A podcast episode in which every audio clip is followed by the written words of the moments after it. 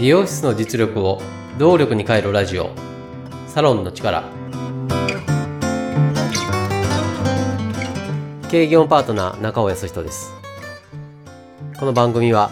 サロンが本来の力を出し切れない問題を解決するため業界のこれからを先読みし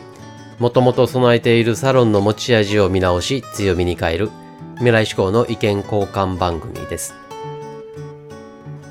自分らしさはよく聞く言葉です。自分らしさを大切にしそれを尊重されるようにもなってきました。一方で自分らしさ自体を知っているでしょうか。目に見えなく概念的なため知ることが難しいのも事実です。そんな自分らしさを知る手段について今回は考えます。自分らしさを知るためそもそもどこに現れるのかを考えてみましょう。自分らしさなので随所に現れると思いがちですが過去に現れると考えています。正確に言うと過去の語り方に現れると考えています。今の自分を作ったのは過去の経験の積み重ねですが経験とは一つで完結するものではありません。経験の一つ一つは小さくその小さな経験のいくつかを組み合わせて大きな経験として語ります。これをストーリーと呼びます。言い換えるとストーリーとして語る経験はさらに小さな経験に分解できることになります。自分らしさはどこに現れるのか。それは小さな経験の組み合わせ方に現れます。例えばサロンに毎月来られる乗客で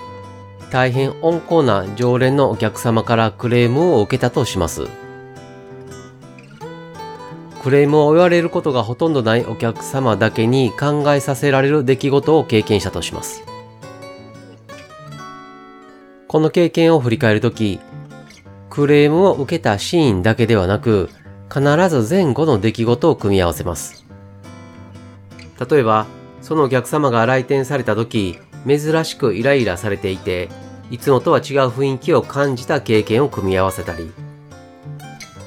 いつもは確認することを今回に限ってしていなかった経験を組み合わせたり、時には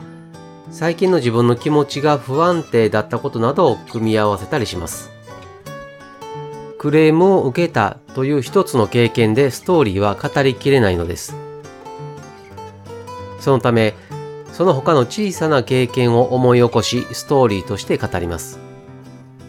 自分らしさとはこの組み合わせ方に現れます。たくさんある小さな経験の中からどれを選び、どのようにストーリーを作るのか。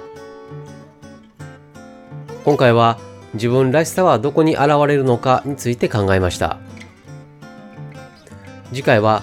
それをどうやって知るのかについて考えたいと思います経営業パートナーとしてサロンの持ち味を出すお手伝いをしています無料相談も受け付けていますので詳しくはホームページをご覧ください無料相談の受付もホームページ内お問い合わせからいつでも可能ですホームページの URL は番組説明また各話のエピソード説明文の中に記載しています。番組へのメッセージも受け付けています。メッセージは LINE 公式アカウントからお願いします。LINEID は、アットマーク tinkw アットマーク 902tinkw、または番組と各話のエピソード説明文の中に URL を記載しています。サロンの力で配信している同じ内容を文章でも読みたいという方にはノートで公開しています。ノートの URL も番組またはエピソード説明文の中に記載しています。ノートの URL も番組またはエピソード説明文の中に記載しています。今回もサロンの力最後までお聴きいただきありがとうございました。経営業パートナー中尾康人でした。